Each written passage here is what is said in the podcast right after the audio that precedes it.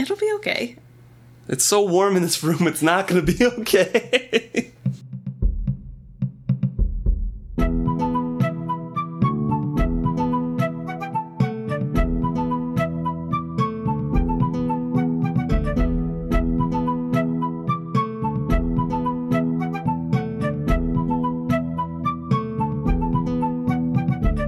Welcome back to another episode of Is Fitz Happy? I'm Luke. And I'm Emma. And today we're discussing Chapter eighteen, Assassinations. And it begins with uh, an overview of Chade's study on the Forged Ones, and his study in particular on um, trying to change one Forged One, Netta, back to a human state. Yes.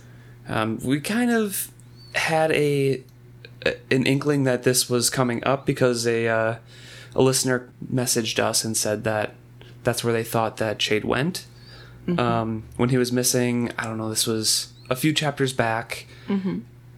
but in here it says that it's pretty much in between Galen having fits and now a couple months later. So I think Chade was just kind of gone. We still don't really know what he was doing for those couple months. Yeah, because this says it was seventeen days after Springfest, and right. Galen's test happens in the middle of Springfest. So yep, and the previous conversation that we were having was where um, Burrich was gone for a while, and Chade was gone, so Fitz yes. kind of had the run of the mill, and he was going out and, mm-hmm. and met it's when, Patience. Yes, and it's when the forgings had just started. Um, so that's why we thought this might have fallen then, but yep. it doesn't look that way now. Yeah, so he must have, I don't know, Chade was doing mysterious Chade things back then. True. But, um, yeah, this is, she was forged um, at fourteen years old. She came into possess- into Chade's possession six months after her forging. So she's been a forged one for a while. Um, she's ragged and everything. He kind of makes her feel like a human and treats her as if he would a wild animal to get her accustomed to Um, his being there and his presence, and giving her food, treating her nicely, grooming her, that sort of thing. It doesn't seem to help. No. Um, quick question. So since she's in his possession six months later, is this in the future then from what we're reading? She's taken alive from her village the seventeenth day after Springfest, and she came into my possession some six months after her forging. Okay, so this is like after the whole thing at the Mountain Kingdom happens, yeah. right? Or is this from the first Springfest when things started? Possibly. I don't know. It's yeah. hard to tell because it just says after Springfest, which would be after the test, which means this chapter would have happened while she's being forged, but not while she she's in possession of, or Chade is in possession of her. If it was the year before, I I can't recall off the top of my head, but was everything still? Um, were the forgings still happen like happening at the intensity that they were? Because at the end of this passage it says there were at the time over one thousand souls known to have been forged. That's well, a lot of people along the coast. Yeah. So I guess the previous summer, if that's the first summer forging has happened, there were only four instances of forging. Yeah, and I, I feel like that's, that's four not towns full of people. Yeah, but it wasn't towns full. Remember, just like mostly, one, yeah. one of the towns, like... That's true. So I guess this is future yeah. knowledge, technically. So this is technically in the future, yeah. Because, like, one of them had people to take care of them and try to make them human again, and the other town had people pay the ransom to kill them. So mm-hmm. there were still people left in the towns when these people were taken to be forged. Right. So I still don't think, like, I guess it depends. So, we yeah. don't know the makeup of how many people are in these towns. Right. We don't know right. how big. I mean, the town that Fitz is currently in is pretty big, but it's also basically the capital, and those are usually bigger anyway, so I don't know. Yeah, I'm not really sure. It's kind of, um, I don't know, it's it's an interesting thing because Robin Hobb never is specific about times. Right. Or, like, when an event happens in a mm-hmm. timeline. She did drop the year of our Lord once, and then... Not even. It was, wasn't it seventeen years after Shrewd started ruling or uh-huh, something? Yeah, and it wasn't the year even... of our Lord. So yeah, no, time is really iffy in this book. Um, I don't know if you want to say anything about what he finds, because basically he can't figure out anything that's wrong or that will help her. Um, she is very... greedy and will follow instructions and everything if she's hungry, but as soon as she gets food, she ignores everything. She has no care for herself, like a, even an animal would. Mm-hmm. Um, and he's not sure whether something had been added to her or taken away to forge her. And we know it's taken away. Yes. But, um, yeah, that's pretty much it. Yeah. I mean, the purpose of all this is for Chade. Um, he wants to know how the thing is done so that he can reverse engineer it right to how to undo it. Um, and so that's his main focus is just, and also, I mean, whenever there's a mystery happening, you have to throw everything at it to hope it, that you find a cure. So, right. And, um, he notes that she remembers her childhood, like mm-hmm. her up to her fourteen years until she was raided and yep. forged. Mm-hmm. And then everything is kind of like a long yesterday. And we know from future books that when Riddle is forged briefly and then he becomes unforged, he remembers everything that has happened while he was forged. Right. Um, and he remembers his feelings and his thoughts and has P T S D and, and, some terrible memories and dreams from that time. Yeah. But at the time, I guess, like, they just don't care about those memories or to form those long-lasting, you know, mm-hmm. connections in their brain. Yeah. It's like their humanity is turned off. Yep. Um, yeah. But I mean, the I think the weirdest thing that they um, tell us is that the forged people don't do anything besides eat and sleep and yeah. go to the bathroom. So I think that's just like a weird thing where they like literally do nothing. They like, it's kind of like, I don't know, almost like depression, but they don't have any feelings at all. So it can't be that, but they just like literally sit around and do nothing until it's time to do something. The only time they attack is whenever they're being territorial. And I just think it's really interesting, the dynamics that we're learning about how forged people act, yeah. act in this. Well, then it kind of jumps back into Fitz's story where um, Burrich had meant what he said at the end of the last chapter, and he wants nothing to do with Fitz anymore. Fitz isn't allowed in the stables. He can't saddle his own horse. Cobb takes pleasure in that, of course, because he's... A jerk. A jerk, yep. um... Even Sooty, he feels like he's been abandoned by Sooty because she is fine with Cobb saddling and feeding her and everything like that. Mm-hmm. So Fitz is pretty beside himself at the moment and very upset. Um, I'm going to kind of breeze through some of these things because it's it's a lot of the same as the end of last chapter. Stop me if you need to mention anything. Do you want to say um, that it kind of explains... in here why he's not doing anything um, yeah because Fitz isn't doing anything. He's basically just wandering around and wasting time. It says he has a ton of time on his hands. Yeah, no. I mean, he used to spend the mornings with Burrich and obviously can't do that anymore, so right right um but not only that, he can't even go to town because he's embarrassed about the whole Chade and Molly thing and mm-hmm. his pride is hurt. And then also his friends Kerry and Dirk have apprenticeships and are gone. So is Fedrin. And, mm-hmm. I mean, we know from last chapter he was kind of a jerk to Patience, so he can't exactly go spend time with her. And he's like, I could not think of a way to apologize to her. And mm-hmm. I did not even think about Molly. Yep. So, and then he describes it as a summer of misery. Yeah. And it's just sad. I mean, I can't imagine...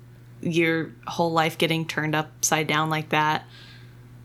Ugh, that'd just be really hard. Although he did kind of bring some of it on himself, but... Oh, yeah. I mean, he's not in the right frame of mind either. Right. Um, but he takes up drinking as a habit. Yep. Well, yeah, as like an actual habit now. Mm-hmm. He says a few times a week at least, um, at the very least. But uh, the summer is very bad for the Six Duchies as well. Mm-hmm. Uh, the raids are picking up, and they're devastating the coasts, and they are demanding um, a bunch of different things, like their pick of slaves, grains, and cattles, and of course the king has to refuse everything. Right. But, I mean, there's more forgings because of that, because right. that's their demand. Like, there'll be mm-hmm. more forgings, or you give us all this stuff. Which make the people trust the king less, mm-hmm. and everybody's leaving.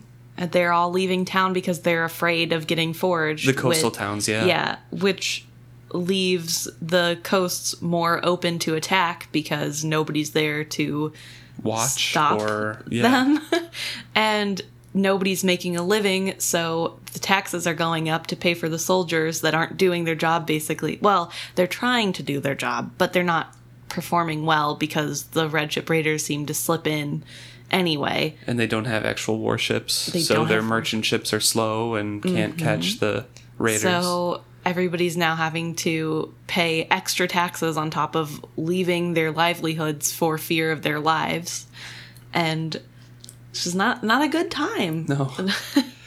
uh, he does say, even stranger were the Out Islanders who came to our shore in their family ships, their raiding vessels left behind, to beg asylum of our people, and to tell wild tales of chaos and tyranny in the Out Islands, where the Red Ships now ruled completely.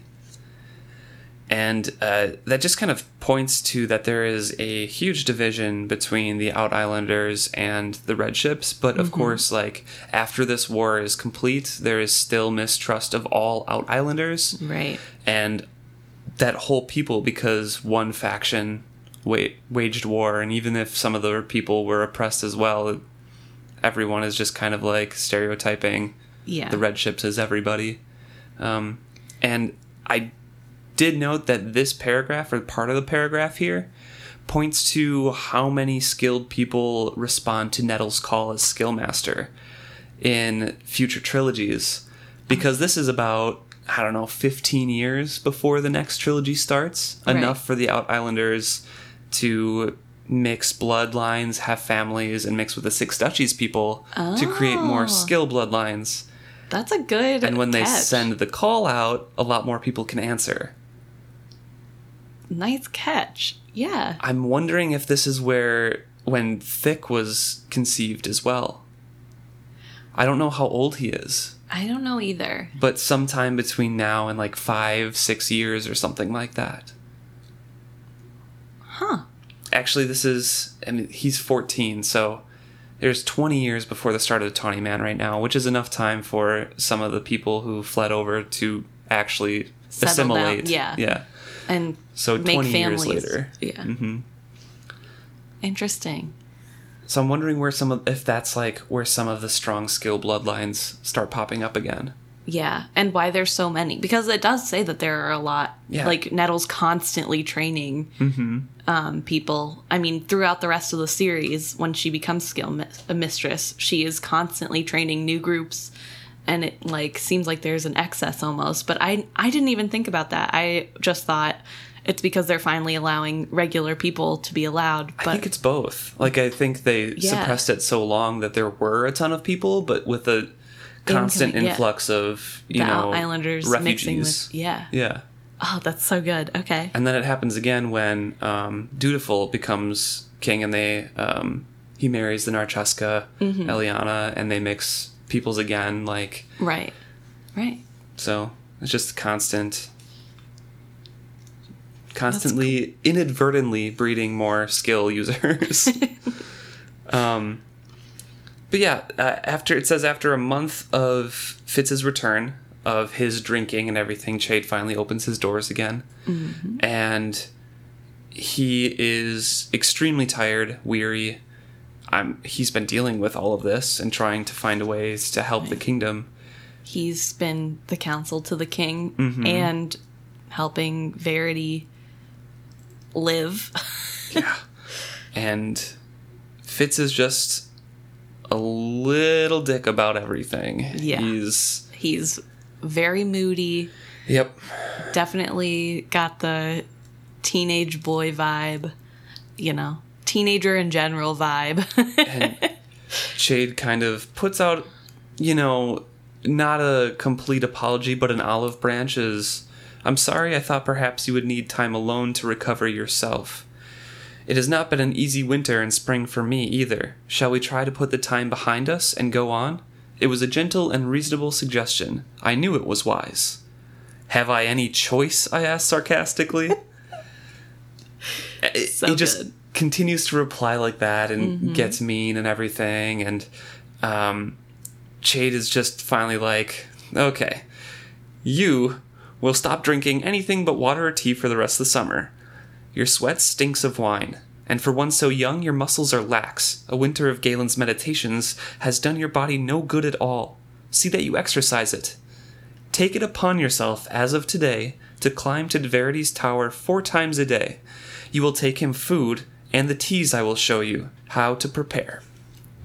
You will never show him a sullen face, but will always be cheerful and friendly.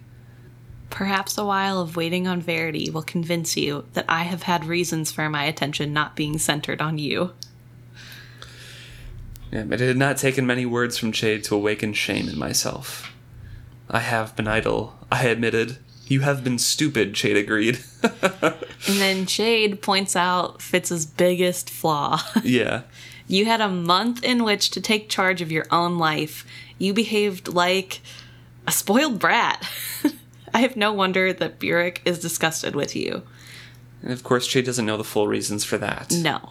But he had a full month in which he could have done anything. He had mm-hmm. no responsibilities. He could have picked up a new talent. He could have been getting back into the keep to see what he had missed. He could have been doing anything. And instead, he just moped around and felt sorry for himself. And I kind of feel like this is a problem that he always has. He has no direction no. without being told. He needs... takes after Verity a little too much. That's true. He... always whines about not having any choices and not and always having to do what other people want him to do, and talks about how he doesn't want to be certain things, but then takes no action to actively work against being those things. Right. Or take any actions to better himself in another way, to open doors, to change his uh, his situation. But, come on, Fitz, we love you, but you're you're terrible at this. He's fourteen. Okay. True. He just lost his best friend. Yes. And his father figure. Mm-hmm. So, and that's very hard, and he deserves yeah. time to be mopey. I'm just saying, this is a common theme mm-hmm. that comes back yes. over. This isn't the only time. Oh, no, no, and no. It's, I don't know. I mean, everybody should have grieving periods, and everybody grieves differently, but you can't complain about your life not being what you want it to be if every time you're given an opportunity, you just waste it. True. Um, and then Chade offers up the idea of what Fitz pretty much should have been doing the whole time, and he kind of admits to himself. Yep. Have you discovered yet who tried to kill him? I haven't tried, really.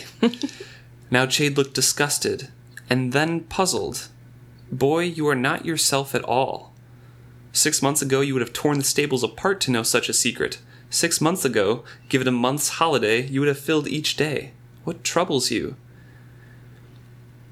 And Fitz doesn't really know. He kind of deflects and tells and fills in Chade everything that he knows of Burrich's attack. Mm-hmm. Um, well, almost everything. Almost everything. Well, yeah. He's, he can't say that he was looking through a dog's eyes to find the... And he can smell the person who did it, but not describe him. Uh-huh. um, but Chade kind of, again, like, with the same death of chivalry pushing, he's, like, hinting that it was not a personal quarrel of Burrich's, and that it was... you know, part of a gambit. It was targeted. It was part of an actual plot. Mm-hmm. And Fitz, of course, still wants this to be Galen, and we know it is Galen. Mm-hmm. But do you think uh, Chade knows in this moment who did it? Or do you think he just, like, kind of assumes that he's right and who it is? The way that we see Fitz's mind operates, I think he has a strong suspicion or a couple suspicions, but will never act on it because, one, he doesn't have one hundred percent proof. That's not the way that he's supposed to operate. And two, the king is not telling him to act. Fair. So he won't. Yeah. Also, Chade says something pretty interesting um, about this whole thing because he's pushing Fitz to look more into this, to yeah. use his brain. And Fitz, you know, is very confused. He's like, well, why don't you just tell me what you think? Because you obviously have some thoughts going on. And Chade says, I could, but I will not. I want to leave your mind free to find its own assumptions, independent of mine. And I find that so interesting because this is really how Chade works. He is so knowledgeable and he knows so many things, but he wants other people to be able to come to conclusions. He knows he has a bias. He's yeah. an incredibly intelligent man. Yes. But he knows that he can be susceptible to, you know, preconceived notions mm-hmm. of and, anything. And if he pushes Fitz to pursue this and he finds the same things, then that's less of his bias pointing towards the answer mm-hmm. and potentially a real answer. But I think it's interesting that he always has this kind of, like, neutrality about him, to try and get the most information he can, but that he also is discouraged whenever Fitz doesn't turn out more like him, which only could have happened if he would have been less neutral about certain things, I think. I think it's just an interesting personality trait of his. Yeah. Um, and then Chade shows Fitz how to make the teas for Verity, and Fitz is kind of horrified at the strength of the teas and what's going in them. Um, we know it's mainly like elf bark, things like that, to keep his energy up. Um, and there was like, you know, a, a little bit of talk in his head about how the common folk um, thought Regal was fine becoming more and more opulent in his travels to, you know, find a bride for Verity because... Mm-hmm. You know, they haven't seen Verity very often, and Regal is just traveling around, and he's the only visible one. But um, Fitz is, like, remarking, like, yeah, I haven't seen much of Verity, but Regal's about. Did you notice in this, when he says he hasn't seen much of Verity, it's not just Verity, of my Verity. Yeah. Isn't that interesting? I didn't, yeah, I had seen little of my Verity. Nice. And then it's just Regal. Yeah. But Regal was about. And I just find it really interesting that he has a sort of possessive nature um, towards It's also Verity. Like my king kind right. of thing. But it just, I don't know, I thought that was a nice little yeah. subtle touch in there. That is really nice because later in the chapter, uh, Fitz realizes that he does want to help Verity in any way and he would be proud to serve him mm-hmm. as a vassal when Verity is king. So I think that, like, subconsciously, those little hints kind of lean us and make it not surprising for us. Right. And just kind of give evidence that that's happening in Fitz's mind. Good mm-hmm. catch. Um, but yeah, uh, he hasn't seen much of Verity, and when he has, he's been looking harassed and worn.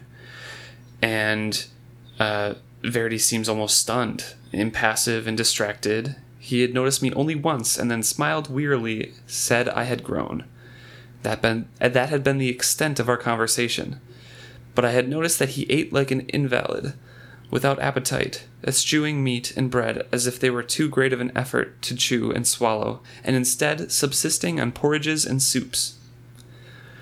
And Chade's like, Shrewd tells me he uses skill too much, but I really don't know anything about it, and I don't know why it should drain him or, you know, make him lose weight mm-hmm. um, or or anything like that. We try to make him rest, but he says he dares not because he's pretty much protecting the coast as best as he can. Right. And all of his effort is preventing a much greater raiding. Mm-hmm. And, you know, this brings up the question, what about Galen's coterie? Yeah, this is what they were trained for. Yeah, why aren't they helping? And Chade is, you know, sighs and explains that he's using them the way normal people would use carrier pigeons. And that they're sent to the towers um, and uses them to convey warnings to his soldiers. But the task of defending the coast he trusts to no one else. Others, he tells me, would be too inexperienced. They might betray themselves to those they skilled. And this is really interesting because on the one hand, this could partially be because he is addicted to skilling and doesn't want to share any of that skilling yeah. with others. But on the other hand, this is also probably partially the fact that Galen isn't a very good skill master and didn't train these people True. the way he should have. And so they're useless, basically. Yeah. They're nothing more than carrier pigeons, basically. Which is sad because all those kids spent that long... Kids, some of them are in their twenties, but, you know. All those people spent months being harassed by Galen and indoctrinated into this horrible cult that is... terrible, only to come out with basically no skills. Yeah. And they all obviously have some sort of aptitude towards this skill that they could have learned, but... If we had a real skill master, it would actually yeah. maybe saved the Six Duchies with just one coterie. Yep. um, Fitz takes that as a rebuke because Verity has no one to trust that... can spell him or give him strength, and Verity and Fitz is like, well, I failed, so I'll take that as rebuke and be quiet. Um, but I did want to note as we continue on in this meeting that Fitz kind of wanders over to Chade's desk, and he has, you know, he always has some sort of scrolls out or books or something, and it says, "This crop seemed to deal mostly with elderlings. I wandered about, intrigued by the colored illustrations. One tablet, older and more elaborate than the rest, depicted an elderling as a sort of gilded bird with a man-like head crowned with quillish hair." And that is our best depiction that they have of an actual elderling. Right. Um, man-like head crowned with quillish hair. Obviously, it was an actual elderling changed uh, by a dragon into some view that the dragon thought was beautiful. Mm-hmm. Um, the... gilded bird is obviously like they're they're colorful. They have mm-hmm. more bird-like tendencies because their bones are elongated. Right. Um, maybe the start of some wings or something like that. Because we do know that they can get wings because of Chimera later. Yeah. Although I feel like the dragons comment that that is not normal. Right. Too. So I don't know. Well, I was wondering if this was more... less of like a exact depiction oh, it's and definitely more not exact. Yeah, and more of like trying to convey an idea on paper of something you don't know a ton about. Yeah. Um and maybe like the bird like is actually a dragon's body. Yeah. Um to convey that these people are the spokesman, their heads are normal human heads, so they're the spokesman of the dragons, because that's basically what elderlings are.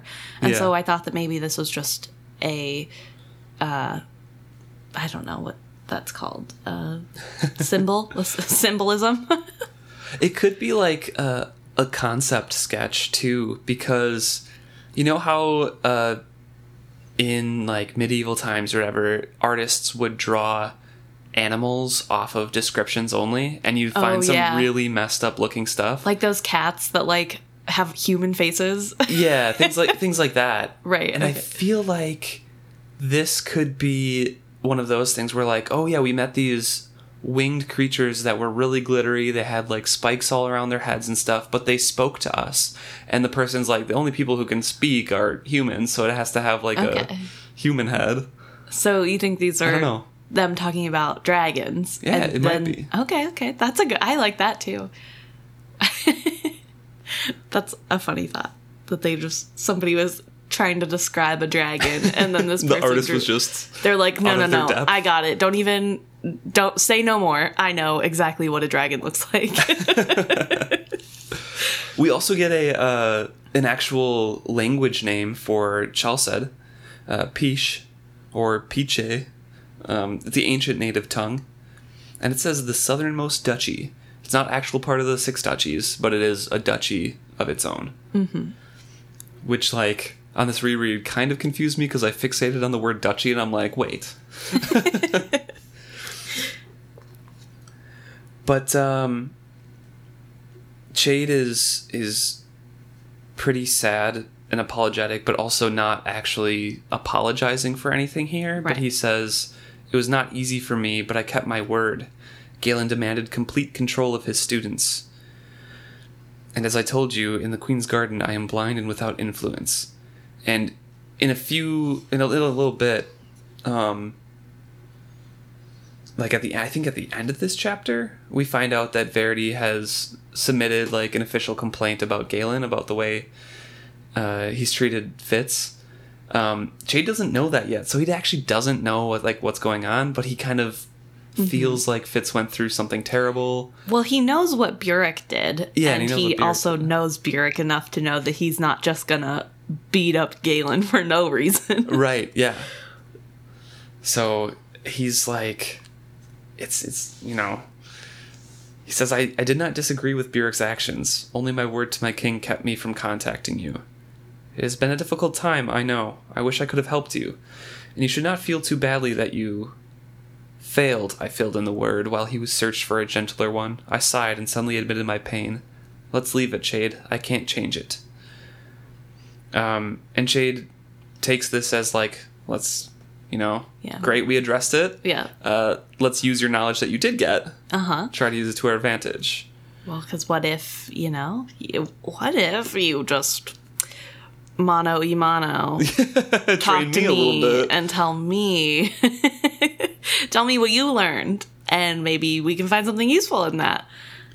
Um, but like Chade is literally in the dark about this because the skill scrolls are nowhere to be found at this point. Mm-hmm. I mean, they're all lock, lock and key by held by Galen. Mm-hmm. Um, but Fitz is adamant that he cannot tell him anything because he doesn't know. He doesn't know how to skill. It's not it's, for bastards to know. Yeah, that's the worst part, I think. Yeah. Is when he says, leave it. It is not for bastards to know. I think I've proved that. Yeah. And I feel like that's such a harsh blow to Chade because, I mean, he's basically reprimanding him. And Chade's a bastard, too. So... Mm-hmm. That, oh, that would have to hurt coming from your grandson? No. The great nephew? Great nephew? Yeah. Cause, yep. Yeah. So I would just, oh, that would hurt so bad. Yeah. Especially because he's probably heard that his whole life. Like, this isn't for bastards. And But now, he can also, like, it doesn't, it hurts him because of that's like an old pain, I'm sure. Like, mm-hmm. bastards aren't allowed to learn anything. But it's not directed at Fitz because he's also experiencing that. And I think he I can guess. empathize. I just felt like it rejection. was unnecessarily rude to Chade. I mean, it, it is. Fitz has been very unnecessarily rude the past months. Yeah. True. Um. But this is where Chade says, I've been looking into forging as well over these last few months, which is another weird time thing, mm-hmm. okay? Because it's been like a month since Springfest, according to the beginning of the chapter. Yep. And we know that the forging, like the girl that he was trying to help was six months after Springfest. Well, and here's the other weird thing is that Fitz says it was a lonely summer. That's true. At the beginning. And Springfest is... correct me if I'm wrong, at the beginning of spring to it's, celebrate the coming. It could have actually been a few, yeah. So, but Chade specifically says it's been one month since they met. Yeah. Which would mean that summer hasn't even started, so unless Fitz is saying it's about to be a long, lonely summer. But I don't, it's just a weird time. This chapter is full, full of... like incongruities with the time and, yes. and where to fit things together. Or at least it doesn't make sense to me. Yeah. And maybe it made sense to, you know. I, you know, when I read these, I just kind of like fill it in in like half a year chunks. I'm like, oh, this happened about here. Great. This happened about here. Perfect. Right. It's summer or like sun is out time. Good. This is winter time. Good. Like, that's I about how I... get very caught up with the descri- descriptions of, like, what the outside is like and when, and sometimes it doesn't add up, and I get very confused, but I let it slide. Yeah. um, but he says pretty much what we found out at the beginning of this chapter, Um, the only cure I found for it is the oldest one known to work on anything. Mm-hmm. I rolled and fastened the scroll I had been looking at, feeling I knew what was coming. I was not mistaken. The king has charged me with an assignment for you. That summer, over three months, I killed seventeen times for the king. Had I not already killed, out of my own volition and defense, it might have been harder. He uh, he goes out on seventeen different missions over three months to kill Forged Ones. Yep. And at first I thought that meant he only killed seventeen people, and that's not not true. He was killing large groups of them.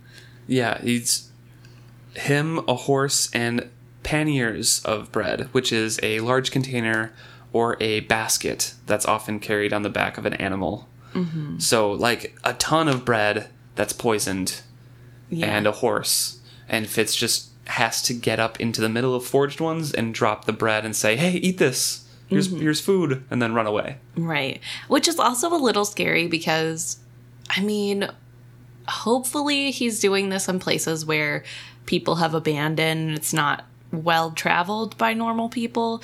But, like, what if a beggar kid or person came up and found this, like, free bread on the ground? Yeah, which means he actually it, has like, to find the backs of yeah, Forged Ones. So that's, like, the word. I don't know. Yeah. That would be really... And it's scary for him because he can't feel these creatures, these it, forged yeah. people. It describes how terrified he is. Like, perhaps if I had been an ordinary man-at-arms, I would have been less frightened. But all of my life I had been accustomed to relying on my wit to let me know when others were about. To me, it was tantamount to having to work without using my eyes. And he found out that not all of them had been, you know, just village folk. Some of them had been soldiers. He got uh, a nasty cut on his shoulder that he still has a scar from. Mm-hmm. Um, he was only able to get away from that by saying, the others are eating your bread, you shouldn't let them. And then the person attacking him left. Yeah. Like, it, this is, yeah, I don't know. This is a a terrifying experience for a fourteen-year-old boy. Maybe fifteen now. Yeah. Because I think his, what what did you decide? Well, his, at first I thought his birthday was in the winter, but... We thought it was like winter, early, like late winter, early spring, right? Yeah, but now I'm pretty sure we're talking midsummer-ish. Yeah. Just based off of timeline-wise. But he doesn't even know when his yeah, birthday is. Yeah, he doesn't is, know when so. his birthday is, so somewhere in there, but I'm pretty sure it's in summer, so he could be fifteen at this point now. Yeah. He's turning fifteen. I would, yeah, I would say late fourteen or something. But, like, a grown man who's starved and wants to kill you and... Yeah, definitely still going to be able to yeah. attack a fifteen, fourteen-year-old. Even if that fourteen-year-old can use blunt wood to kill a couple people. Yeah. Um, but uh, Chade spreads a tale that they had probably died from eating spoiled fish because rumors of, like, these dead Forged Ones laying around are getting around um, because the poisons are pretty deadly. So mm-hmm. they eat something and then they fall down dead, and it's probably not a pretty sight. There's probably convulsions and vomit and things like that. So they have to spread a tale of, like, don't, like the classic wives' tale, oh... it's spoiled fish from spawning streams. Uh-huh. Which also is probably pretty easy for people to believe. Right. Because they're probably just relieved that the Forged Ones aren't around to kill them anymore. Yeah. It's just a justification that they yeah. can use. It's something to easily grasp onto. Um, and so I became accustomed to killing and had nearly a score of deaths to my credit before I had to meet the eyes of a man and then kill him too.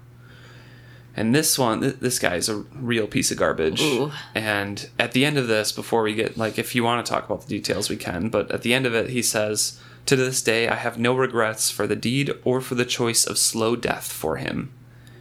He basically was just a piece of garbage who, um, he... abused this... Uh, a child girls. servant. Yeah. Well, at first, it was because he, in a temper, struck the child of a servant and left the girl a witling. Yep. And so King Shrewd said that the lordling had to pay the full blood debt. And um, that was fine. Yep, that was done. Yeah, he did it. He basically rendered her not necessarily a vegetable because she could move and stuff, but her brain function was probably... Yeah, lowered. Well, yeah. She probably suffered from a traumatic brain injury, so... Yeah. So she wasn't the same afterwards. But, okay, I get confused. What is a blood debt if not life for a life? So um, he killed somebody else? Blood debt, they explain later as well, is pretty much you have to pay money to a family if they die. Oh, okay, okay. Because I was like, I don't understand. I think it's uh, in a different book. I think okay. they're ta- maybe in this, in the um, Tawny Man trilogy. I'm not sure. Mm. I just was thinking a blood debt would be like you, like you have to die or suffer mm. the same fate because you did it to somebody else, and that he just like killed a different servant and was like, there you go, life for life, which is stupid because that doesn't make sense to me. Um, no, he probably had to pay the person's family, like the servant. Okay, what she would have. Okay. Yeah. And so he did that, but then the girl who was injured, her cousin comes to court to say that um, she's being kept in a cage. And being abused. And being abused. Um, and Fitz goes and checks it out, and, and she's, she's pregnant. Yeah. Yeah. And, um, yeah. He says, it was not so difficult to poison him because he offered right. me wine and fine crystal and begged the latest news of the king's court at Buckkeep. Like, ugh, that's what's worse is he... He acts like it's fine. Yeah, he doesn't care that he's literally keeping a child at the foot of his... Kept like a dog at the foot of the lordling's chair. Yeah, like, ugh. It's just... Ugh. Everything about it is gross, but yeah, so he's a horrible person, and Fitz does not feel bad. Yeah, he died in blood and madness and froth a month or so later. So the cousin took in both girl and child. Yeah. So, so yeah. The very slow-acting poison that he used. Oh, yeah. Um, but it's then it moves on to him waiting on Prince Verity when he was not... You know, out killing Forged Ones, he's... Or that one guy. Or that one guy. He's uh, waiting on my lord, Prince Verity. First time he climbs up, there's no guard. He taps at the door, there's no answer, so he enters. And there's a nice summer wind. It would have been a very pleasant chamber full of light and air on a stuffy summer day. Instead, it seemed to me a cell. There was the chair by the window and a small table next to it. In the corners and around the edges of the room, and the floor was dusty and littered with bits of old strewing reeds. And Verity, chin slumped to his chest as if dozing, except that, to my senses, the room thrummed with his effort. His hair was unkempt, his chin bewhiskered with a day's growth. His clothing hung on him. So, is he sensing the use of skill with his wit or with his skill? I think with his skill. I mean, like calls to like there, and I would say that, like, even if with his massive walls, he can feel that energy. Same with, like, the, the skill road later on. Right. Oh, and I guess he also sometimes felt the brushing of Galen on his senses. Yeah. So It if, comes and goes yeah. for him. And if somebody he trusts and his family is using skill near him, I mean, I don't think his guards are up. Like, he's expecting to be attacked by Galen, so... But Verity is surprised to see Fitz. And um, Fitz is like, it's... I brought your food. And Verity's like, oh, I already ate um, some aw- awful fish soup early this morning. And Fitz is like, that was that was yesterday. So Verity's doing this pretty much nonstop. He's barely sleeping. Mm. He's barely eating. He's just skilling yep. out. And so with his breakfast, Fitz serves him elf bark tea. Yep. Very strong elf bark tea. Yeah. How strong is Verity's skill that he's been regularly drinking strong draughts of elf bark and is still able to control the red ships? Like, he's incredibly strong. Yeah. And I guess it's, later Shrewd says he's the strongest of the family. Of the family. He's seen, yeah. But that's insane because Elfbark, am I wrong, deadens the skill in you? Yeah, I think it's... I, I We'll have to wait until Kettle comes along because I think she explains a little bit more. Or maybe it's in the Scrolls in the Tawny Man trilogy. Mm-hmm. But it, I think it's more like a poison over a long period of time that deadens it, but it does, like, the it I know, should be harming. Yeah, it, it kind of cuts you off a little bit. I remember yeah. that. Well, because they, whenever later in the final series, whenever people are attacking, he takes elf bark to deaden himself yeah. to the skill so he can see through the skill. Mm-hmm. To so, like, Verity is just kind is of like ridic- think yeah. of how strong he would be without the elf bark, like. Well, and regular sleep. And regular sleep. But, like, that's insane. At the end of this series, Verity probably doesn't sleep for, like, a year of the three years it takes. Because he's, like, working on his dragon nonstop. He's uh-huh. doing this nonstop. Like, it's crazy. I mean, he probably falls asleep every once in a while, but well, not yeah. for very long. No, it's just exhaustion until he wakes up again, I bet. Yep. Um, yeah, it's it's kind of crazy. But uh, he's, like, casually mentioning Chade's name here. Like, Chade never relents, does he? As if Chade's name were mentioned every day about the keep. And Fitz is just kind of like, hey, you have, you have to eat if you want to keep at this. It says that he ate the food with no relish um, and then drank the tea in a manful draught as a medicine, undeceived by ginger or mint. And he's, and Fitz is like, I prepared that tea myself. That much elf bark would have had Sooty jumping over the stall walls. So it was a, it's a hefty dose. Yep. Ugh. My prince, Verity, are you all right? Verity, he repeated as in a daze, yes. And I prefer that to sir or my prince or my lord. This is my father's gambit, to send you. Well, I may surprise him yet, but yes, call me Verity. And tell them I ate, obedient as ever, I ate. Go on now, boy, I have work to do. And then, uh, as Fitz is leaving, uh, Verity's like, boy, sir? Ah-ah, he warned me. Verity? Leon is in my rooms, boy. Take him out for me, will you? He pines. There's no sense in that, both of us shriveling like this. Yes, sir, Verity. So now Fitz is taking care of the old uh, wolfhound, too. Mm-hmm. So uh, things pass, and um, as he's taking care of Leon and taking care of Verity, uh, he, he makes a mention here that, um, as I discovered long ago, I could communicate with Leon, but there was no bond. He did not always heed me, nor even believe me all the time. Had he been but a pup, I am sure we could have bonded to one another. But he was old and his heart given forever to Verity. We, the wit was not dominion over beasts, but only a glimpse into their lives. And that sort of thinking is such a naive mistake on Fitz's part for the old blood. Like, according to the old blood. Like, if he was a pup, we could have bonded. Sure, but that's a bit predatory. Yeah. Like, maybe it's just speaking on he had the presence of mind to be able to wit, to wit bond with somebody else. Mm-hmm. Because we know some animals just don't have the capacity or are not interested in that. Right. But, um, yeah, Fitz, like, just saying that, had he been but a pup, I'm sure we could have bonded to one another. At that point, if he was a pup, Fitz probably would have bonded him. Yep.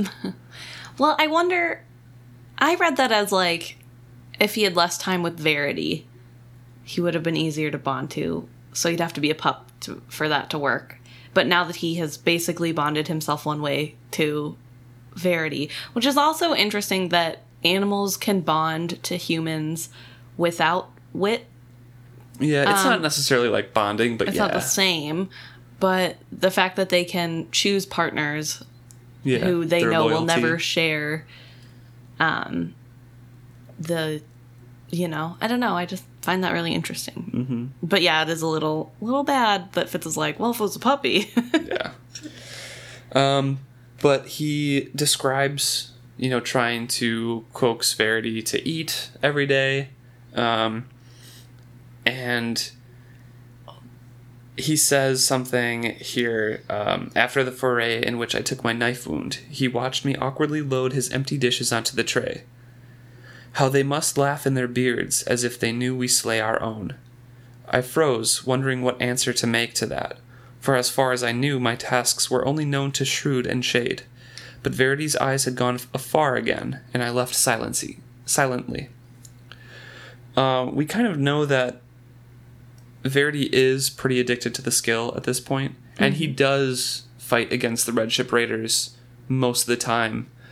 But he also goes to villages he he oversees people around the Six Duchies, and he must have been watching Fitz a couple times, right, to know of this.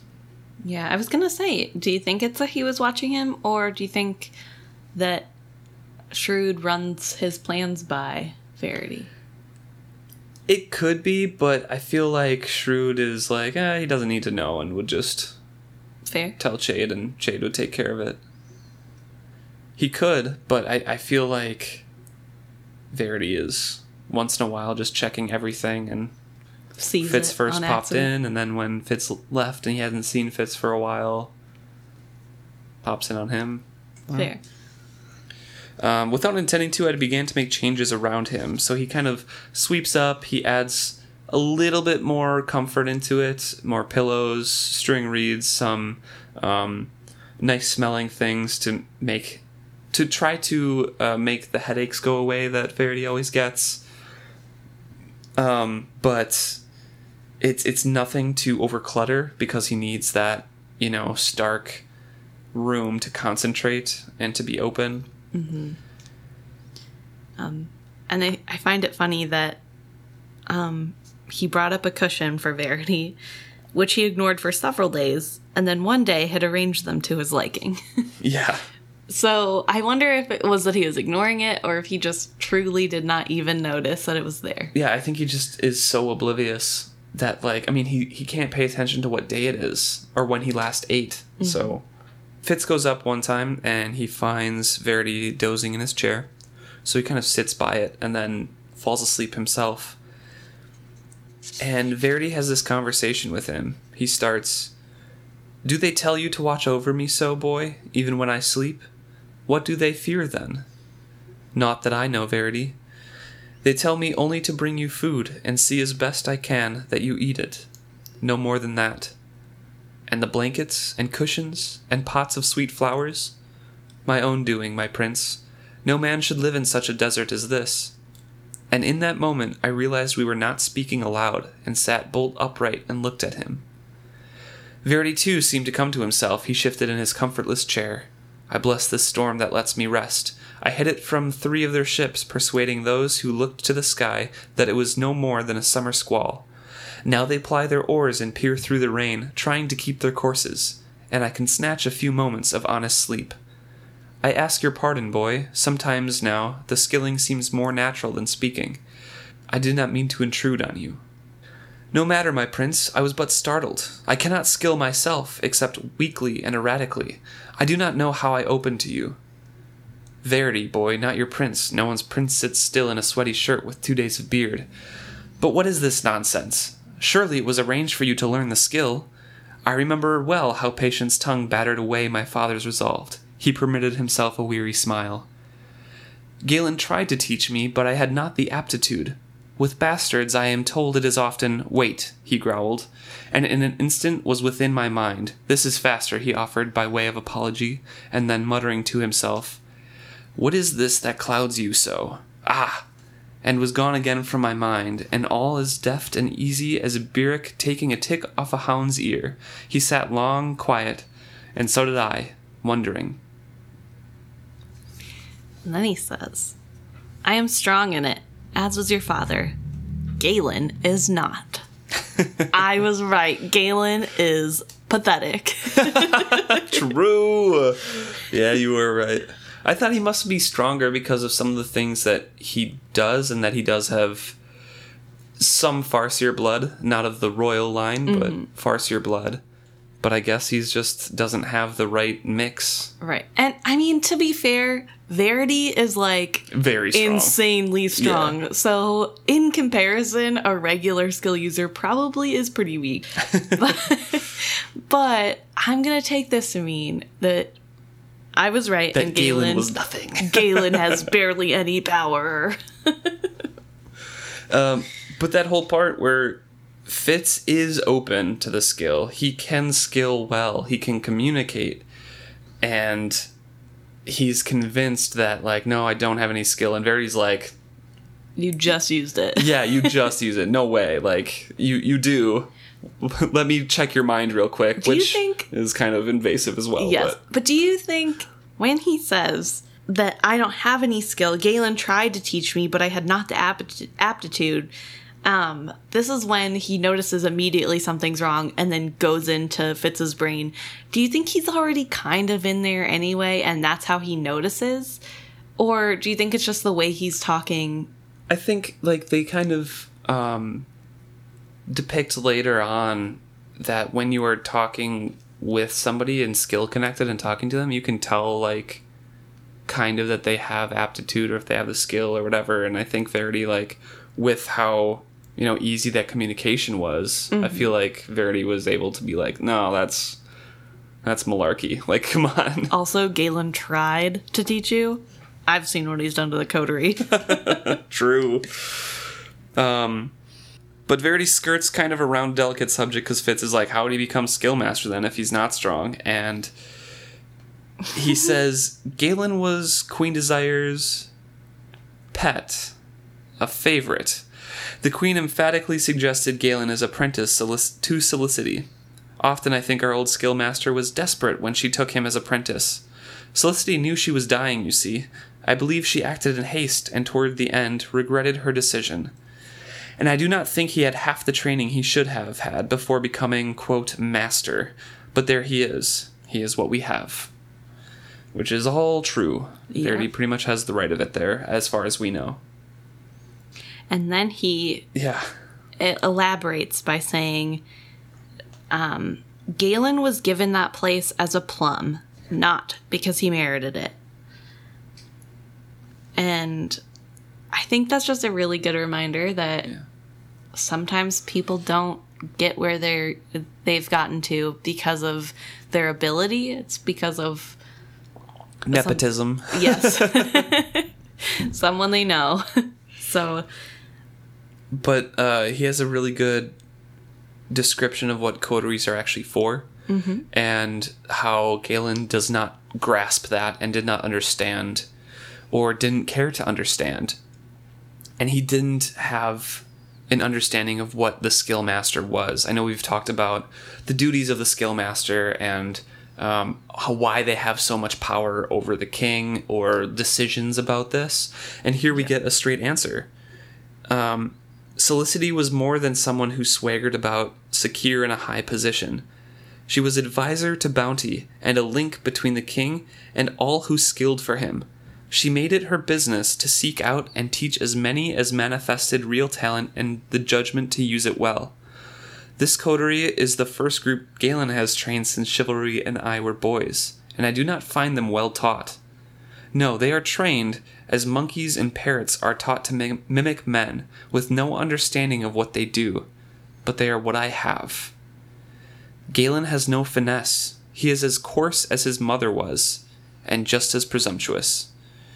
He paused suddenly, and his cheeks flushed as if he had said something ill-considered, which he does. Right. Um, he was trying to skirt around the fact that Galen was a bastard himself, right. and Queen Desire's son, and he just kind of mentions that he was as presumptuous as his mother, which was his stepmother as well. Yes. And also as coarse, which is pretty great. Glad to know that we're all on the same page about how terrible his mother and half stepbrother are. So yeah.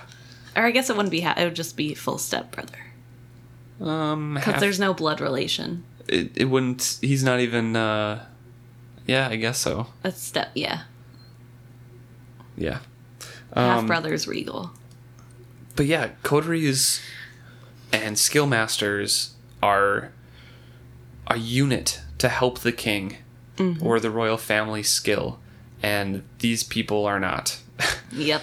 And Verity's like, I I can only use them as messenger birds because that's what they are. Yeah, they like, have that's no it. concept of what to do with the skill. Yep.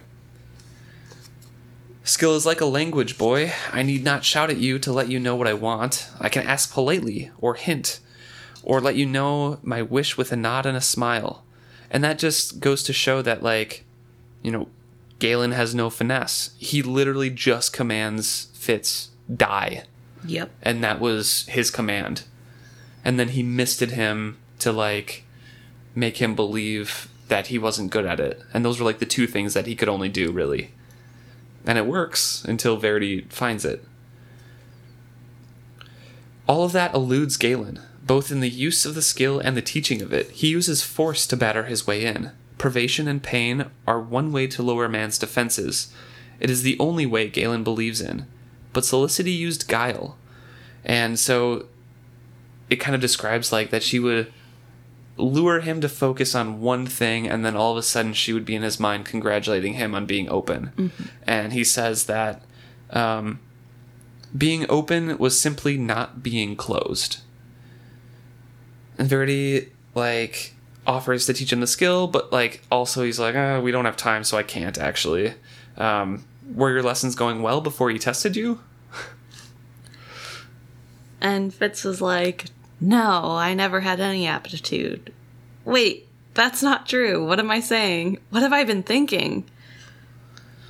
And he kind of, like, is reeling back from that, and Verity's like, oh, I was too swift, I suppose, because he's a blunt guy. Like, mm-hmm. he's really, he doesn't really have the tact in conversation to bring it up gradually and make Fitz realize that he was deceived.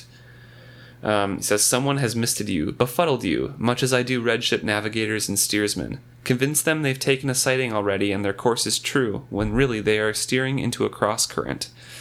Convince them they've passed a point they haven't sighted yet. Someone convinced you that you could not scale. Galen, I spoke with certainty. And Verity's like, yeah, probably. you know, um, though if you skilled into him, I'm sure you would have seen what Chivalry did to him. He hated your father with a passion prior to Shiv turning him into a lapdog. Which, why did he hate Chivalry? Is it the same, is it Queen Desire again? Like, it has to be, right? Saying like, oh, you have, even though you're, you know, not truly born of, like, the true royal line, like, you have more royal blood than Chivalry and Verity. Probably. The same or, thing she did to Regal? Yeah. I mean, probably. You deserve their spot more than they do. It's Chivalry's fault my Regal won't be king. Yeah. But, um, Shiv turned him into a lapdog. They felt bad about it, but, uh, and they would have undone it if they figured out how and escape Solicity's notice. So... Um, they were boys, they made a mistake, and they didn't own up to it, and now that hate is kind of transferred on to Fitz. Which goes to question why they didn't fix it once she had died. They could have done it then. Yeah, they could have. And they just decided, eh, it'll, it'll be okay. But we learned that Chivalry did this over something Galen had done to Verity. Yeah. So it wasn't even in defense of himself or because he had said something mean to Chivalry. Mm-hmm. It was in defense of Verity, which is very chivalrous, but also kind of speaks to how nice of a person Fitz's dad was. And um, he kind of explains that how Chivalry is with the skill and how he was angry when he was doing it, but even when he wasn't angry, it was like being trampled by a horse or ducked in a fast-flowing river. Um, he'd get in a hurry and barge into you and dump his information and flee. I guess I've always assumed you knew all this. Though I'm damned if there's any way you could have. Who would have told you? And Fitz seizes on pretty much just one piece of information there. Uh, you could teach me this skill? And Verity's like, if we had the time, a great deal of time. You're a lot like Shiv and I were when we learned. Erratic, strong, but with no idea how to bring that strength to bear. And Galen has, well, scarred you, I suppose. You've walls I can't begin to penetrate, and I am strong. You'd have to learn to drop them. That's a hard thing, but I could teach you, yes, if you and I had a year and nothing else to do. But we don't.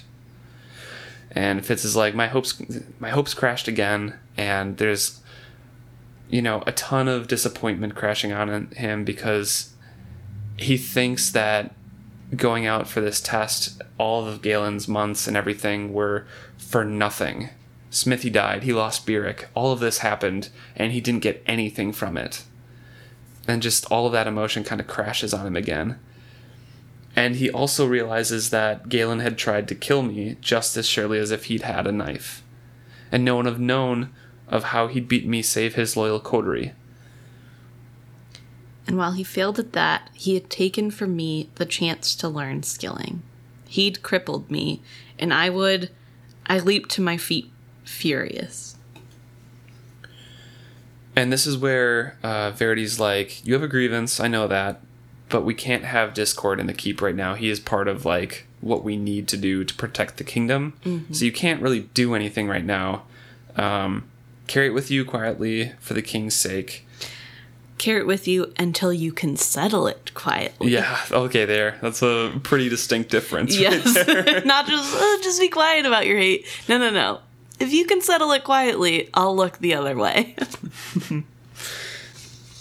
But he's he's saying, like, why would you want this anyway? It's miserable, and it's not an occup- a fit occupation for a man, because Verity would much rather be leading troops somewhere. He'd much mm-hmm. rather be building his warships. He'd much rather be on the warships fighting. Yeah.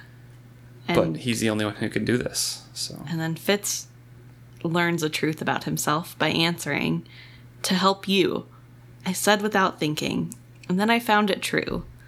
Once it would have been to prove myself true, a true and fit son to chivalry, to impress Burrich or Chade, to increase my standing in the keep. Now, after watching what Verity did day after day with no praise or acknowledgement from his subjects, I found I only wanted to help him. To help me, he repeated. With exhausted resignation, he lifted his eyes to the window. Take the food away, boy. I've no time for it now. And Fitz is like, I'd give you my strength, Verity, if I could. And Verity looked at him really oddly. Are you sure? Very sure? And he says, of course I would. I am a king's man.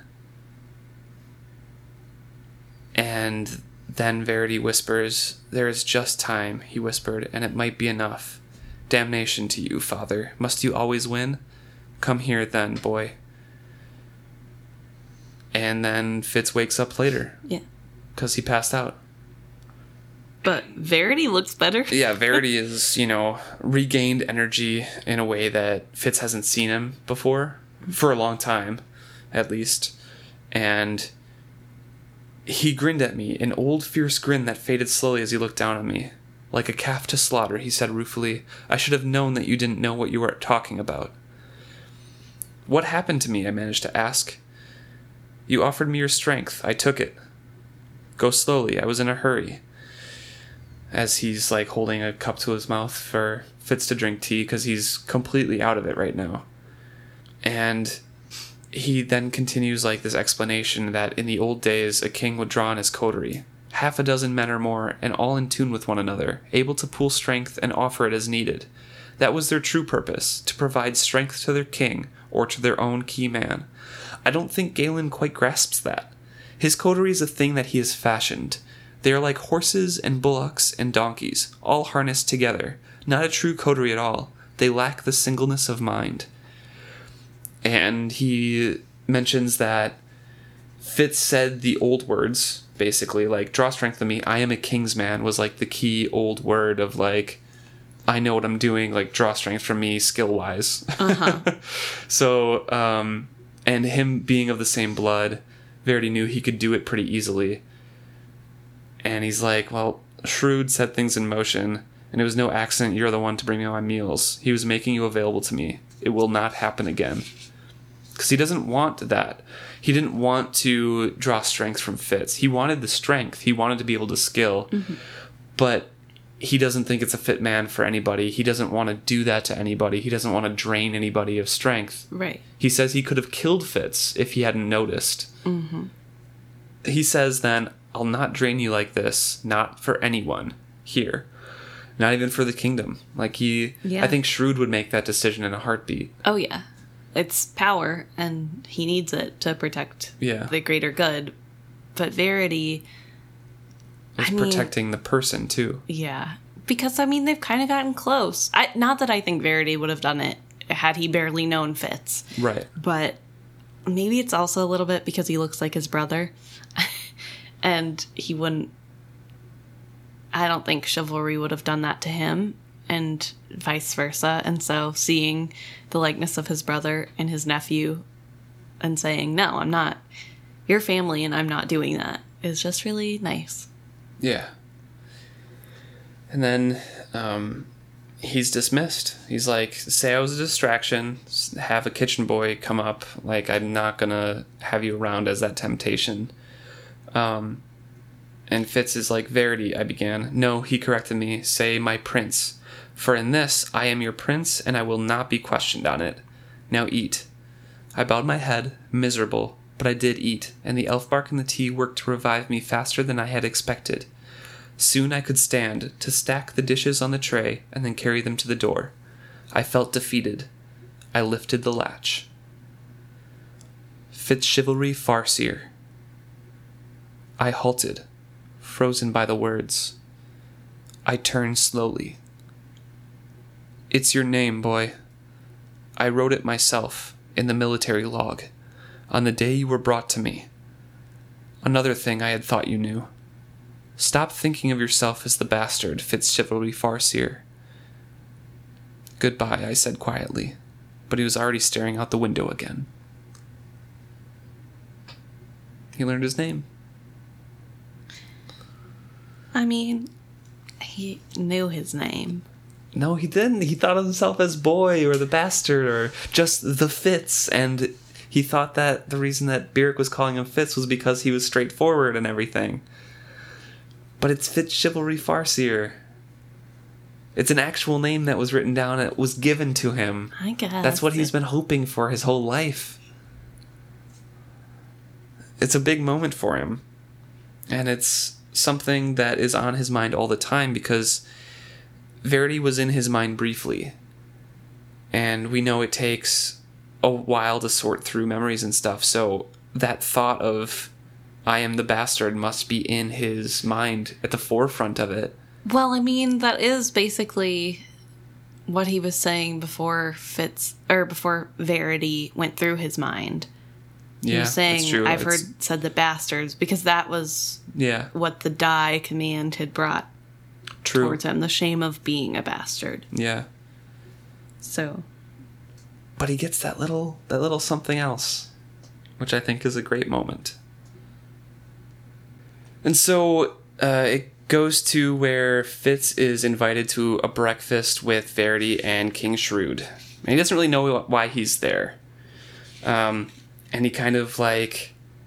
They're talking about the wedding because we had that rumor from Molly the last time that Verity was to wed. So obviously Verity doesn't want to. And Shrewd's like, well, you have to. And Fitz kind of interjects here and he's like, I hunted with Leon two days ago. Took a rabbit for me, and Verity's kind of happy for the distraction, smiles like almost like old Verity, and he's like, you took my wolfhound out for rabbits? um, and Fitz is, you know, singing his praises like, oh, he enjoys it, but he misses you. Didn't really seem to satisfy him that I was the one there. Mm-hmm. I couldn't tell him how the hound had looked at me. Not for you, as plain in his eyes as in his bearing. So they have like a little connection there that Fitz is sad to see Leon. Well, actually, Leon is sadder. He's he's more uh, sad that Verity isn't there than Fitz is to have something to take care of. Right. But Shrewd is kind of getting annoyed with that and cuts in. He's like, we need to stick to topic. This wedding will hearten people. Um, they're kind of terrified. They don't see an end to their troubles. And we can't promise them solutions that we don't have. Right.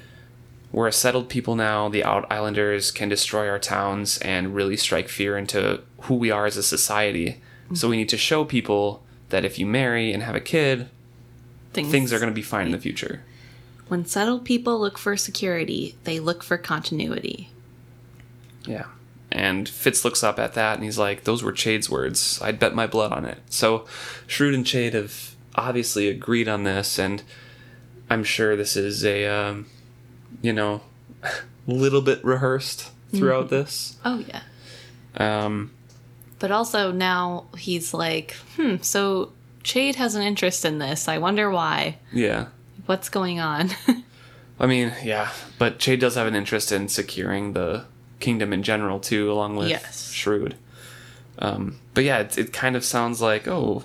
They have a hand in this, so obviously they have some lines memorized, and he's kind of confirmed this next paragraph where Shrewd's like, "It's a matter of reassuring our folk, Verity. You have not Regal's charm, nor the bearing that let Chivalry convince anyone that he could take care of any matter. This is not to slight you. You have as much talent for the skill as I have ever seen in our line, and in many eras your soldierly skills in tactics would have been more important than Chivalry's diplomacy." This sounded suspiciously like a rehearsed speech to me. So those two, like, alternating paragraphs there is just like, okay, Chade and Shrewd have workshopped this little yeah. talk. But also, it's a little rough to tell your kid, like, my other two sons are better at being royals than you are. one hundred percent. So the only thing you can do is get married. Yeah.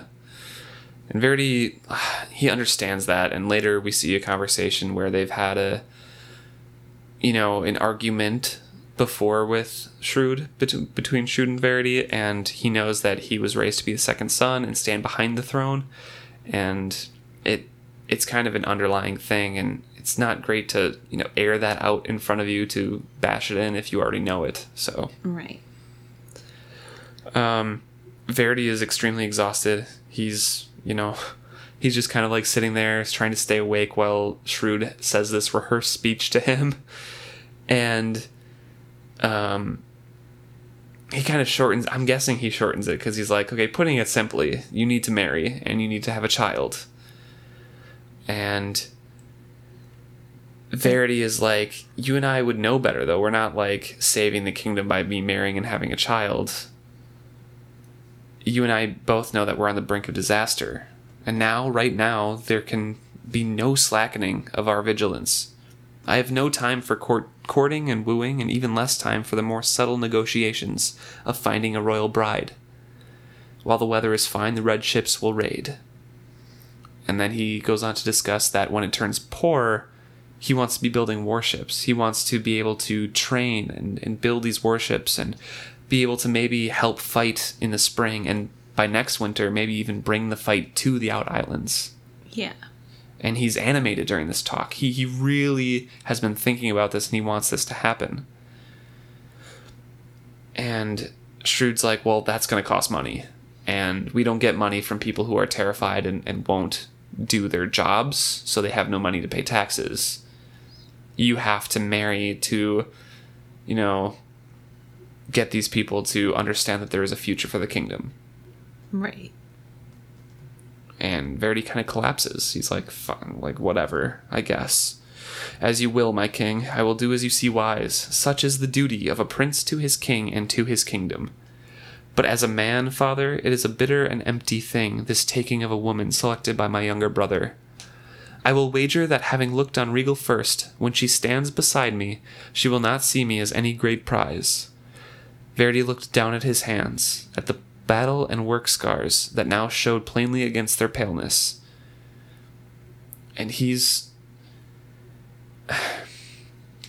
he's really feeling in his heart, like, pride, his pride taking a hit at this. Like, he doesn't want to marry this way. He wants to be out battling. He doesn't want to be a tool, right, for the kingdom.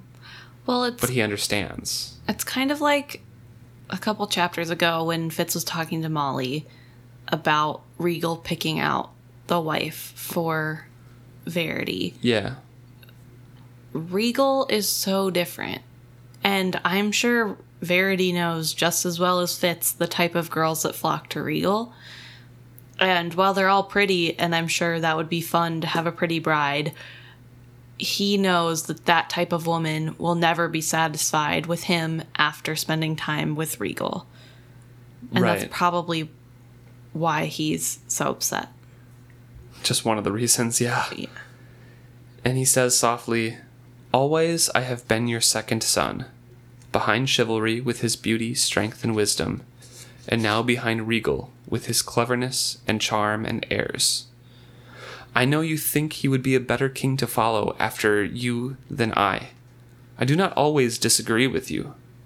I was born second and raised to be second. I'd always believed that my place would be behind the throne, not upon it. And when I thought that Chivalry would follow you to that high seat, I did not mind it. He gave me great worth, my brother did. His confidence in me was like an honor. It made me a part of all he accomplished. To be the right hand of such a king were better than to be king of many a lesser land. I believed in him as he believed in me, but he is gone. And I tell you nothing is nothing surprising when I say to you that there is no such bond between Regal and me. Perhaps too many years, perhaps Chivalry and I were so close we left no room for a third. I do not think he sought for a woman that can love me, or one that... And Shrewd is kind of angry that this whole conversation is being brought out in front of Fitz. Right. And it's probably a conversation that they've had a couple times. And Shrewd's like, he chose you a queen for the kingdom, not a woman, not for you, not for himself, not for any such silliness. He chose a queen. And Regal kind of struck gold, honestly. Yeah. Yeah. Do you think it was just happenstance? No, I think Regal actually chose extremely well on purpose, because the Mountain Kingdom is the closest to the, the Six Duchies. And as we see at the end of the chapter, he kind of has a plan for making it the Seven Duchies with the Mountain Kingdom. Right. And he wants to take over for the Six Duchies. He wants to get Shrewd out of the way. He wants to get Verity out of the way. He's wooing Kettricken later on in the books and wants to win her over to his side. So when all of the Mountain Kingdom royal family is out of the way and all of his family is out of the way, he can rule the Seven Duchies together. They have good products out there that the Six Duchies need. Right. And they have wealth that they can bring in. But also it's not Chalcid, who's views women as worthless. So if you marry one of their, you know, high royal families, you're not getting anything. Right. You're not going to marry into the Out Islanders because they're at war with you right now. Exactly. So the Mountain Kingdom's like the only choice that kind of works. True. Because Bingtown doesn't really have a royal family, and you're not going to go as far south as Jamalia or anything like that. So true. Hmm. I think like it was the best choice. Plus, it like fits into his plans for the future of getting more power. That's fair. But either way, King Shrewd is mad, um, and he says, "You must set aside this jealousy of your brother. You cannot fend off the enemy if you do not have confidence in those who stand behind you." "Exactly," Verity said quietly. He pushed his chair back. "Where do you go?" Shrewd demanded irritably. "To my duties," Verity said shortly. "Where else have I to go?" And this is when Shrewd... Even Shrewd looks taken aback here. Yeah, he's, he's like, like, well, you haven't eaten. You've barely eaten anything. And, Ver- and Verity, yeah, Verity's like, you know, the skill kills all the op- all the other appetites, you know that. And Shrewd's like, well, you know that's when a man is close to the edge, because mm-hmm. the appetite for the skill devours and does not sustain or nourish a man. And Verity kind of continues, but what does the devouring of one man matter if it saves a kingdom? He did not bother to disguise the bitterness in his voice, and to me it was plain that it was not the skill alone that he spoke of. "After all," he said with sarcasm, "it is not as if you do not have yet another son to step in and wear your crown, one unscarred by what the skill does to men, one free to wed where he will or will not." Yeah. And this passage kind of sounds like sacrifice. This is mm-hmm. what the Mountain Kingdom believes is the role of their royalty. Um, Kettricken doesn't do things because she wants to do them. She does it because it's her duty to be the sacrifice for the people. And in the same way, Verity isn't using the skill to protect everyone because he wants to do things this way. It's because he has to. This is the only way to protect the kingdom. And so in a way, that makes them an even better match because they both understand. And I think this sets up Kettricken to be a better wife yeah, for him. Perfect match, pretty much. Yeah. Shrewd gets defensive, and he's like, well, Regal, it's not his fault that he was unskilled. He was a really sickly child. Galen couldn't train him. Um, and then he says the really heartbreaking line. Yeah. "And who could have foreseen that two skilled princes would not have been enough?" He rose abruptly and paced the length of the chamber. I do what I can, son. Do you think I do not care that I do not see how you are being consumed? Shrewd has basically lost two of his sons. Yeah. Or is in the process of losing his second to the skill and defense. Like, yeah. That he mandated. Uh-huh. And he probably has an inkling that his wife killed his son. Yep. Like. And on top of that, he didn't make Galen skill train anyone before this. Yeah. And he has to know as well as Verity that what Galen did with the skill isn't enough. Like, right. That's not anything. That's not useful at all. And so now when they need it most, because he didn't give him a trial run, there's nothing to do about it because that's what they have. And he has to be beating himself up. Oh, yeah. I mean, he cares about his son. Like, it's still a father and a son, even though the king's side of Shrewd comes out more often. Right. And we know, like, the fool loves King Shrewd, and he's a great judge of character. So we know they're both, like, good people. It's just we see the shrewd part of King Shrewd. Mm-hmm. And Verity's like, no, I, I know you care for me. It's the weariness of the skill that makes me say so. And he knows that he's the only one that can really help because Shrewd has to keep a clear mind. Someone has to keep a clear mind to rule the kingdom and make decisions. And the skill does not allow for that. It's just that he lashes out because things are out of his control and he's trying his best and he doesn't like it. He says, right. You know, I've never relished this, father. It never seemed to me worthy of a warrior to skulk and spy about in men's minds. He'd rather be on his ships fighting or, or just face-to-face with somebody fighting right. to fix issues. And Shrew doesn't really understand that. Yeah. Well, he says, I'd rather unman a man with a blade than turn the hounds of his own mind to nipping at his heels. Yeah. I really like that phrase. Robin Hobb is great imagery again. yeah. Um... But Fitz feels guilty here because um, he says, deeper within me was the sneaking guilt that I had failed to learn the skill and was of no use to my uncle at this time. It just comes up again that he wants him to use his strength again. Like, right. Even though he was scared of that happening, the same thing happening to him, Fitz is like, I'll do it. I'll do it. I don't care how scary it is. It's worth it to help Verity. Well, Verity only looks at him and is like, take care of my dog for me. Um, you know, I hate to leave him in his rooms each day, but he's a distraction from what I must do. And Fitz is surprised here because he says uh, he felt emanating from him a shadow of the same pain that Fitz had felt at being separated from his own dogs. Right. And so this kind of begs the question, what really is the wit deep down? Yeah. I mean, if Verity has a sort of bond with Leon, because we know Leon definitely seems like he wants to be bonded with Verity. Yeah, or he has just like this a, a center of self to be able to be bonded. Right. And Verity sort of has a, a similar feel that way. It's just really interesting because then is the wit just something natural that Fitz just happens to be able to see? Mm-hmm. Or is it really...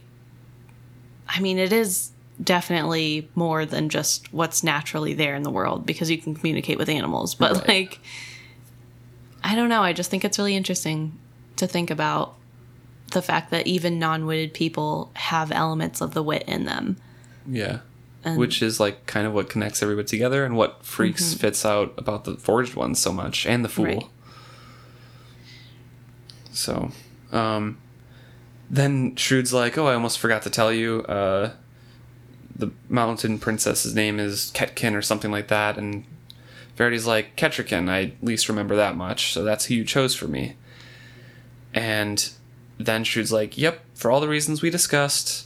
And here's the date of the wedding. It's already been set. And Verity is pretty mad and frustrated at this. Regal's the one who chose the, the date. Yeah, it's ten days before our harvest feast. Yeah.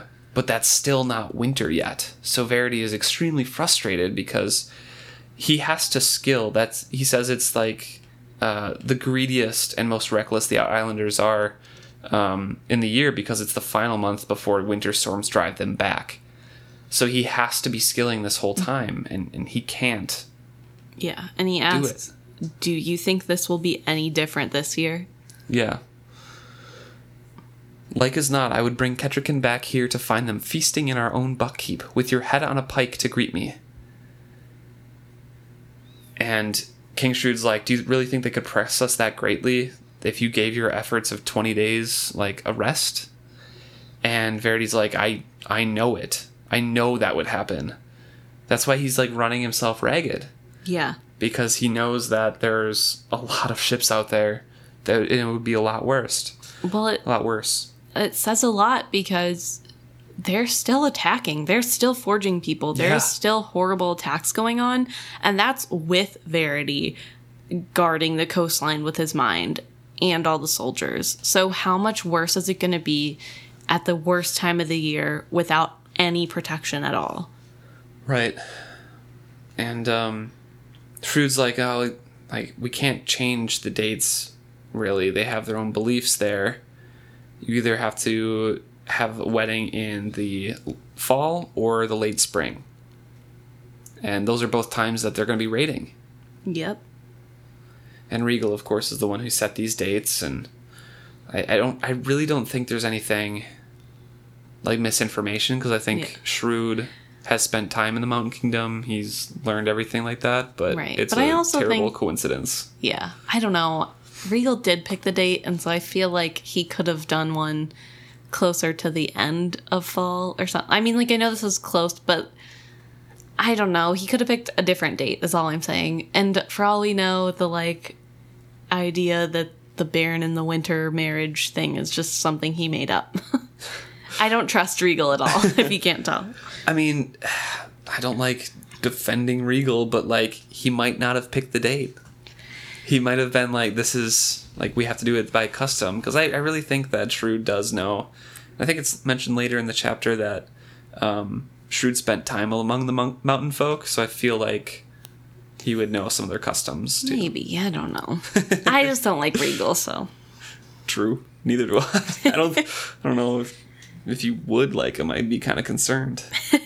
You did say he was, you pictured him as really handsome before. Well, so. Handsome people can be awful. You don't have to be ugly to be awful. True. Most of the time, pretty people are pretty bad, so. I mean, not all of them, but I don't know. um, But Verity's like, I, I can't do that. Yeah. Well, Shrewd's like, well, it'll be good. You just need a vacation. That's what you need. Yeah. And Verity is very mad at this, and he gets more mad than Fitz has ever seen him. Yeah. He's he just says, like, no. no. No, no, and no. I cannot do the work I must do to keep the raiders from our coast while being rocked and jolted in a horse litter. And no, I will not go to this bride you have chosen for me, to this woman I scarce recall, in a litter like an invalid or a witling. I will not have her see me so, nor would I have my men sniggering behind me, saying, oh, this is what brave Verity has come to, riding like a palsied old man, pandered off to some woman as if you were an out islander whore. Where are your wits that you can think such stupid plans? You've been among the mountain folk, you know their ways. Think you a woman of theirs would accept a man who came to her in such a sickly way? Even their royals expose a child if it is born less than whole. You'd spoil your own plan and leave the six duchies to the raiders while you did it. Which is such a valid point. Yeah. He has his pride in, in mind here as well. Like, he doesn't want his men to see him like this. He right. knows what this does to him. He doesn't have. He doesn't take pride in what he does to protect the, the kingdom because he doesn't like the skill. He doesn't he, want to be appear sickly to Kettricken. Yeah, well, he knows about the rumors going around that he's just yeah. drinking himself silly, and he knows they're not true, but still, he knows that's how people are looking at him, and he doesn't want the men that once respected him to look down on him. Right. And that's fair. And he cuts off Shrewd and continues on, like, you're... doing this, you're going to undo, like, everything I did last night.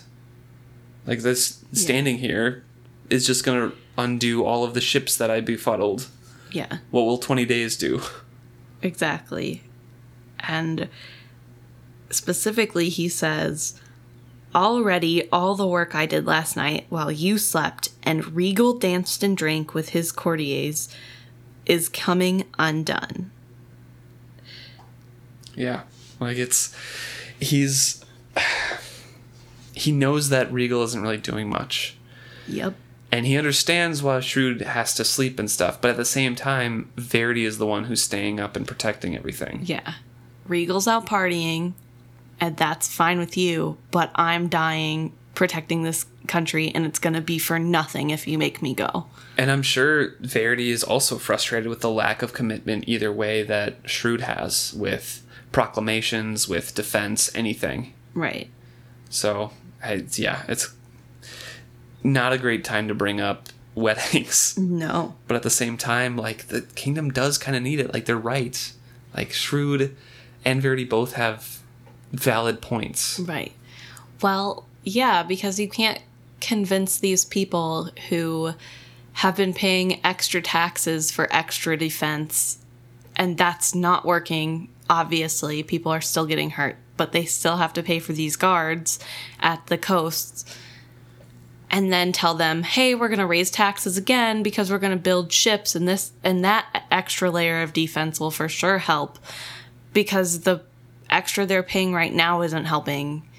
So how are you going to convince them that raising taxes on these people who don't have anything because they're too scared to work their trade is going to work unless you have the prince marrying and so, proving and having a kid uh-huh to and, prove that things aren't so bad. Yeah. Yeah. I don't know. And Trude is exhausted with this conversation after, after Verity leaves and kind of looks at Fitz and he's like, oh, why are you here? Oh, yeah.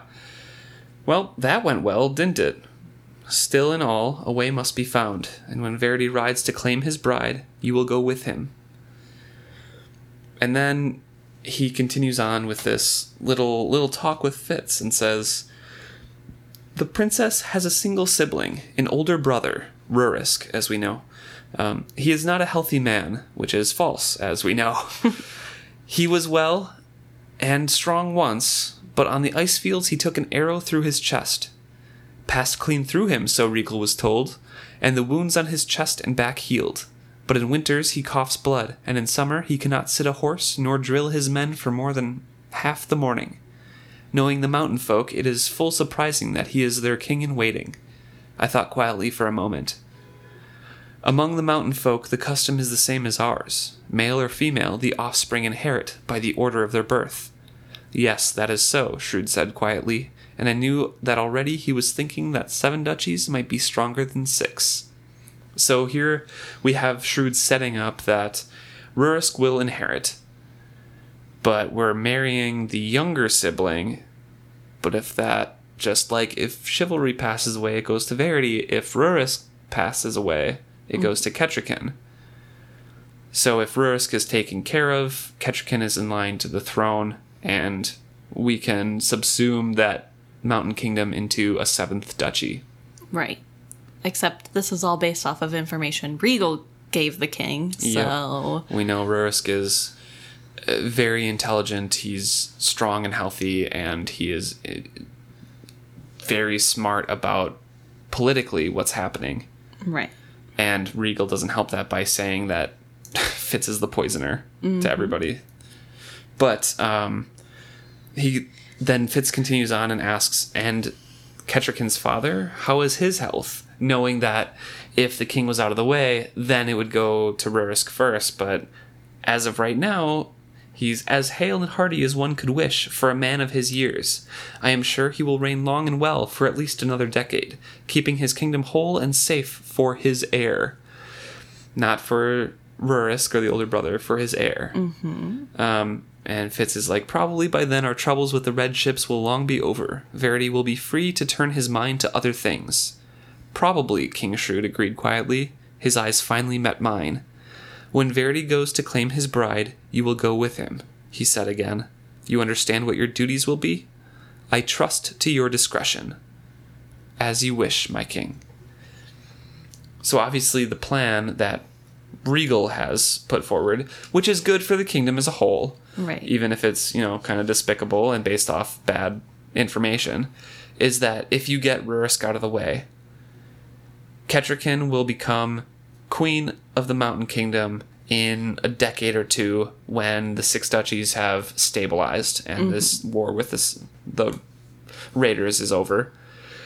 And then it will go to the ruler of um, the Six Duchies because they're one family now. Right. So why not rule them together? But what I don't understand is, I mean, whenever we meet Kettricken and Rurisk, they're super close. They love each other. Why would it? Why wouldn't you just let him be alive? He'll obviously still have a good connection with his sister and, like, be agreeable in trade in the future. Like, probably economics, like taxes and things like that. I guess, yeah. You don't have to trade if it's yours. That's true. I get, and you can tax the people. Okay, sure. But I don't know. It just seems awful. Oh yeah, definitely.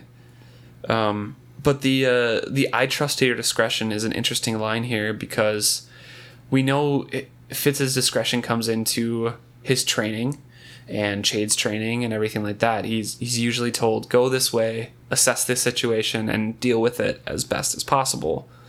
Um, and usually that's like the main directive. But for Nipe, like that was a good thing that he didn't have to kill right. the Duke there. He just, you know, convinced the the wife the wife to get rid of her jewels to save whatever was going on there.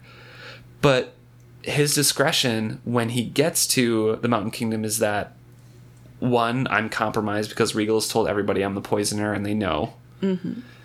Two, Regal is asking me why I haven't killed him, why I haven't poisoned him, what like what's going on with this, and is pushing so hard and inserting himself so much into this that it's suspicious for a fifteen-year-old boy.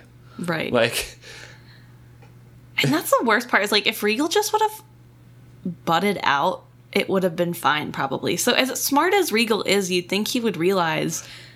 But Fitz would have chosen not to kill Rurisk, which is really what Regal wants. I guess, yeah. So it's, I don't know. Yeah, but it, yeah, I guess like if he had just not told everybody he was a poisoner and well, no, I understand why he did that because regardless of if Fitz would have killed him, his ru- his reputation is ruined, and maybe somebody would have been mad enough to kill him. Right. Which is his ultimate goal is to get rid of Fitz. I get that. What I don't understand is him going up to Fitz and being like, "Well, why haven't you killed him yet?" While also at the same time, obviously trying to sabotage Fitz. Right. Like, obviously you're doing something shady, and now I'm not going to do what you say, you dumb idiot. Like, yeah. I don't know. I just it feels like a bad move on his part. That's but why I guess I it think, works like, out. Queen Desire was like the real brains behind the operation. Fair enough. Like Regal has a brain enough yeah. on most things, and he can get by. But he sometimes he just it makes with smoke. True. And he makes the worst decisions sometimes, besides the fact that his decisions are all usually awful. Right. I just mean, like, even from a villain standpoint, like, yeah. like bad, bad luck, I guess. Yeah. So, um, yeah, it's an interesting place we leave off. I'm excited to see how it plays out. We know, we know in the future how it does, but, like, I'm interested to dive into the decisions of, like, why the king says no, follow through with what Regal says, mm-hmm. like when he skills back to him and, and things like that. And why Chade doesn't know that the king yeah. has told Fitz to do this. Yeah, I think next chapter, like Fitz kind of mentions casually and Chade's like, excuse me, what? Because it's Regal's plan. Yeah. And the king doesn't want Chade to tell him no. I mean, not that Chade really has the power to say no to the king, but they're close enough in age, and he Chade's his advisor, he's going to point out the flaws and ask for more information besides one source. I don't know. Yeah. I don't know. Well, thank you for listening to us this week. Um, interested to get into chapter nineteen. This one is pre-recorded, so if you send anything um, for us from chapter seventeen, um, we'll probably get to it next week. But uh, just to let you guys know that it will take a little bit for us to answer some of those. Yeah, so this week we don't have a little chatty corner to talk about your emails, yeah. But we probably read them if you sent them. Yeah. Thanks so much for the support um, on all the platforms and everything like that. We really appreciate it.